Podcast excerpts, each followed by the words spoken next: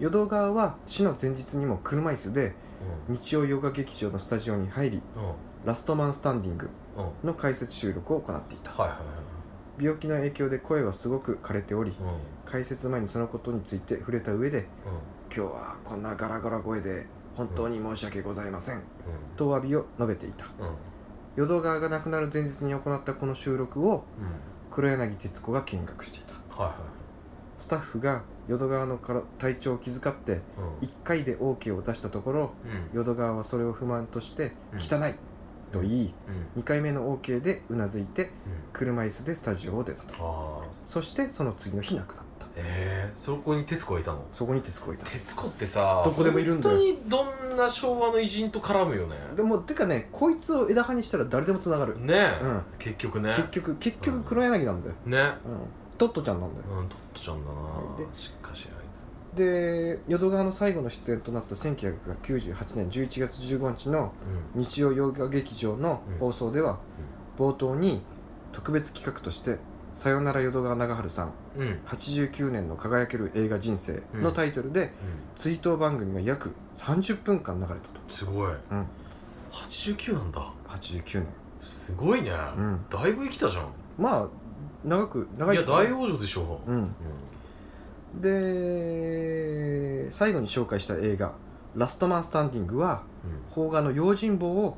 ハリウッドがリメイクしたものうん若い頃から外国映画の魅力を語り続けてきた淀淀川がうん最後に日本映画が外国からリスペクトされた作品をうん解説する、うんそして「用心棒」は名優黒沢監督の作品うん運命的なものとも言えるとそうそうね、うんすごい関連あるねで淀川は生涯独身であったがだよ独身をつらい貫いたのはうんうん自身の性的指向のほかに淀川家の血筋を絶やさぬためだけにうん妾にさせられた実母を哀れみうん辛い思いをさせた淀川家に復讐をするためえ結婚せずに子供を作らないということで血筋血血筋を絶やしたうんということを著書の中で記述している、えすごいね結構すごいこと言ってるよねせ結構すごいこと言ってるね、うへ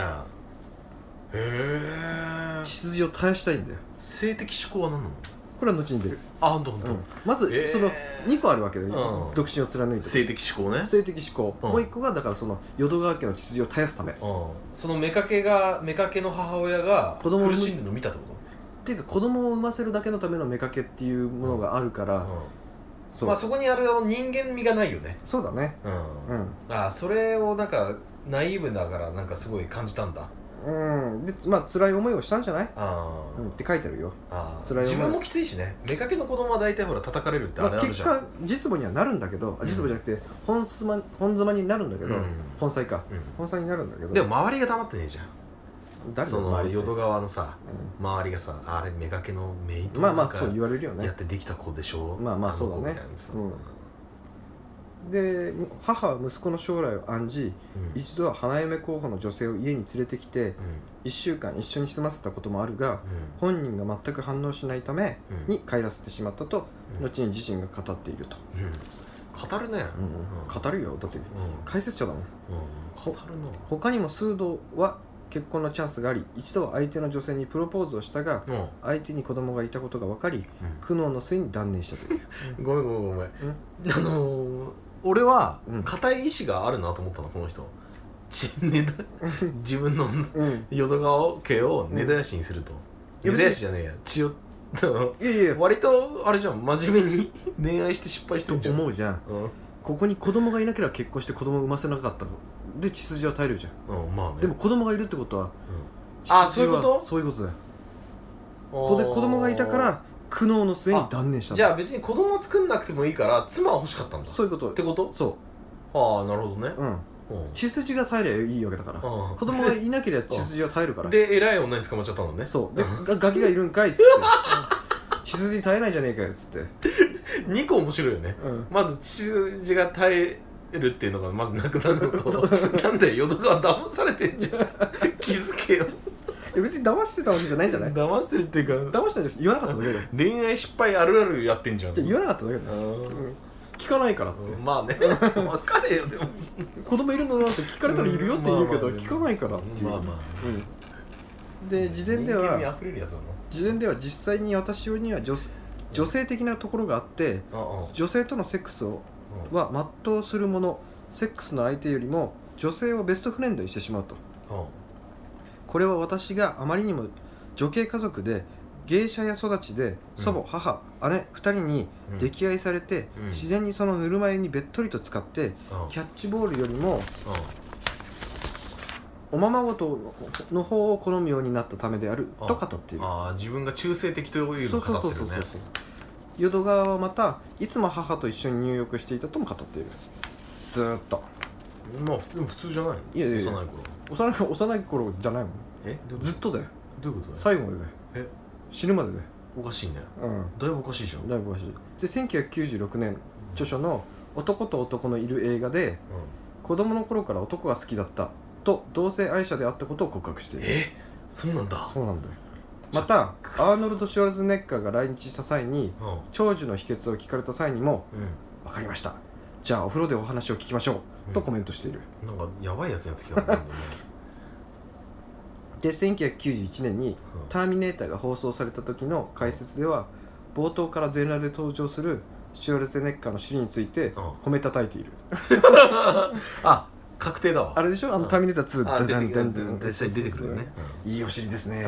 うん確定だねうん特に太った男性が好みでうんうんスパルタカスで知られるスパルタカスで知られるうんイギリス俳優のうんピーター・ユース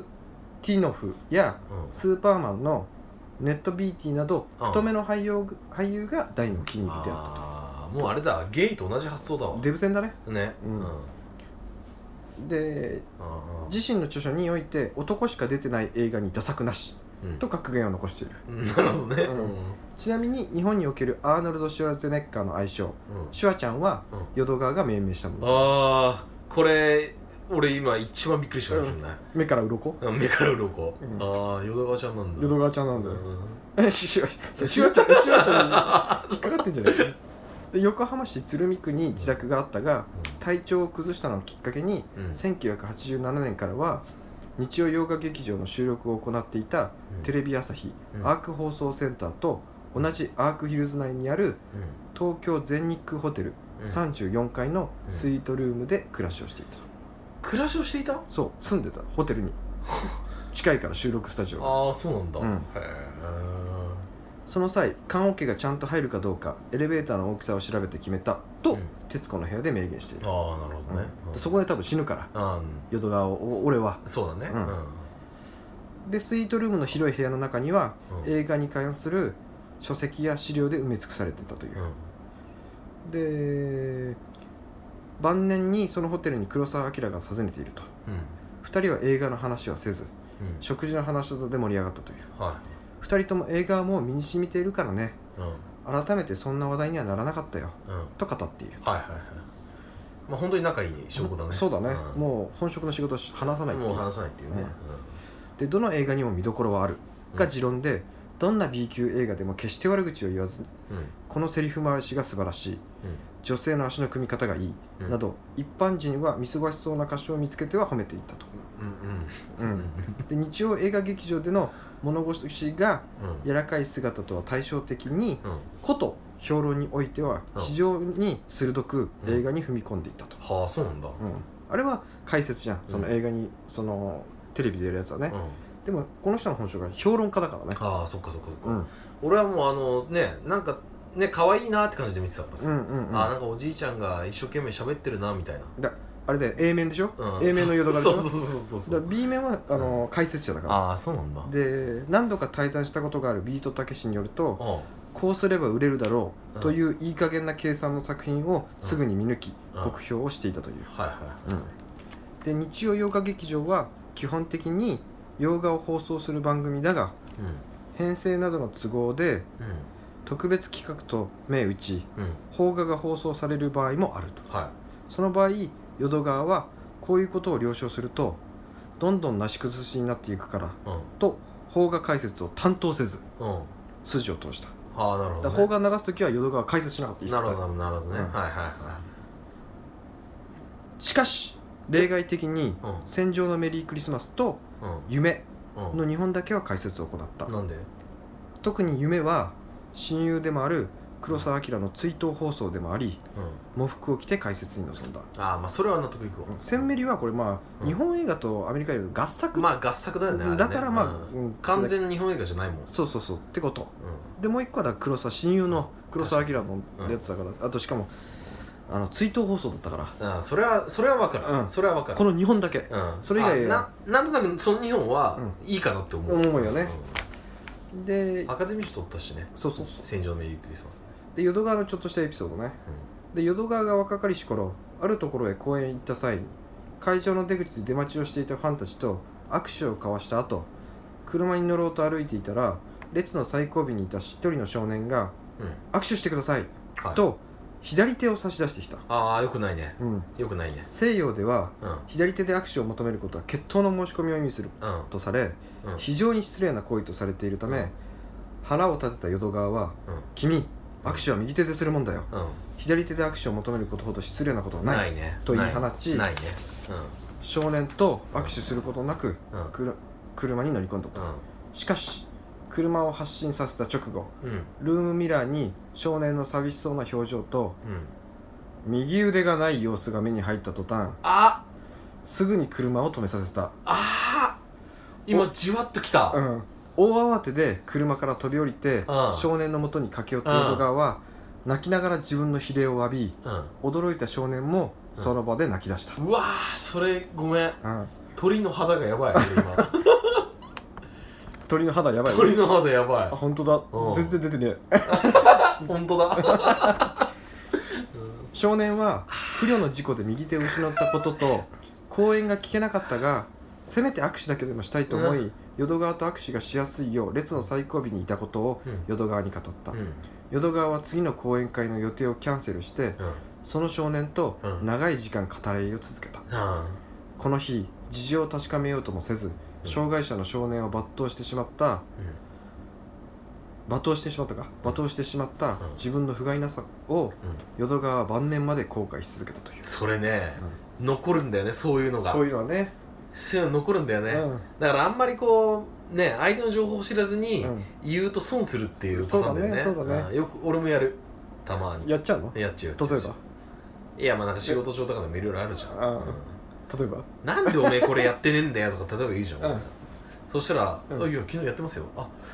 そうだよねごめんね、うなんかんそれとはちょっと違うよねまあまあまあそうだこけれどはちょっとレベルが違うよねまあレベルは違うそれはやばい、うん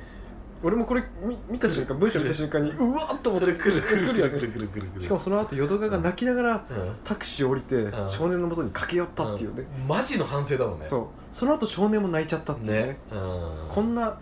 ある意味いい話っちゃいい話だしだって淀川さん話聞いてるとさかなりこう、センチメンタルというかさそうだねあのそそういうのを筋も通す人だし、うん敏感だし敏感だし一番響いたやつだそろうそういうの一番きっ嫌う人だからねうんそういう一番嫌いなことを自分がやっちゃったっていううんやっねとねうんああそれ厳しい夢に出るよ、誰のそれうん、淀川の、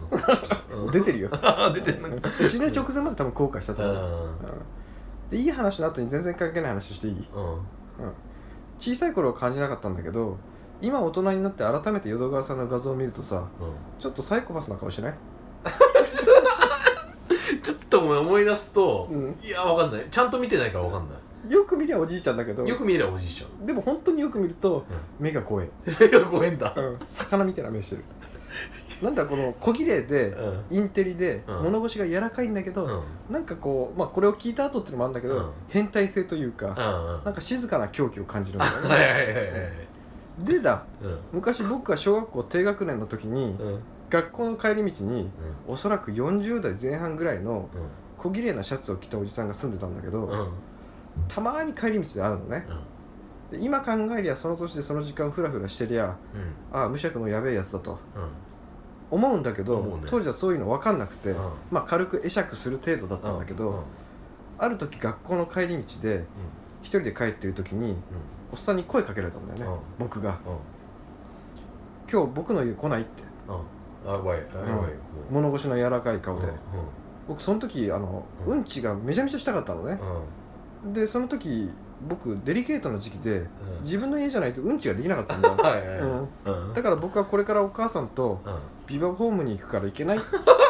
て嘘ついて断ったらうん柔らかい顔でうん何も言わずに去っていったんだようんねう、んでボロボロのチャリンコで、うん、そこがボロボロのチャリンコなんだそこがボロボロのチャリちょンっコとそこでそいつのあれが見えてるそうそうそう、ちょっと小綺麗な格好、うんその見た目としては気にしてるんだけど、うん変なとこで気を使ってないっていうね、ああなるほどね、ううんん、あるあるだそうんでその顔が今考えるとうん淀川に似てたんだよねちょっとごめん雰囲気がすっごく今失礼だよこの時で間今もいいいい雰囲気がうんでだうんうん後日談なんだけどうん確か僕が声をかけられた数週間後に学級会である話題が上がったんだよねはいそのその話題っていうのは、うん隣のクラスの藤井君がうん帰り道知らないおじさんについていったらチンコで遊ばれたっていう まあそりゃそうだわそりゃそうだでその後記憶が曖昧なんだけど確か大きい問題になってその人が捕まったとか捕まっていないとかうん危なかった何が言いたいかっていうと、うん淀川みたいな顔したやつには気をつけろってちょいひことで淀川長春 さんの回でしたバイチャってことでそうか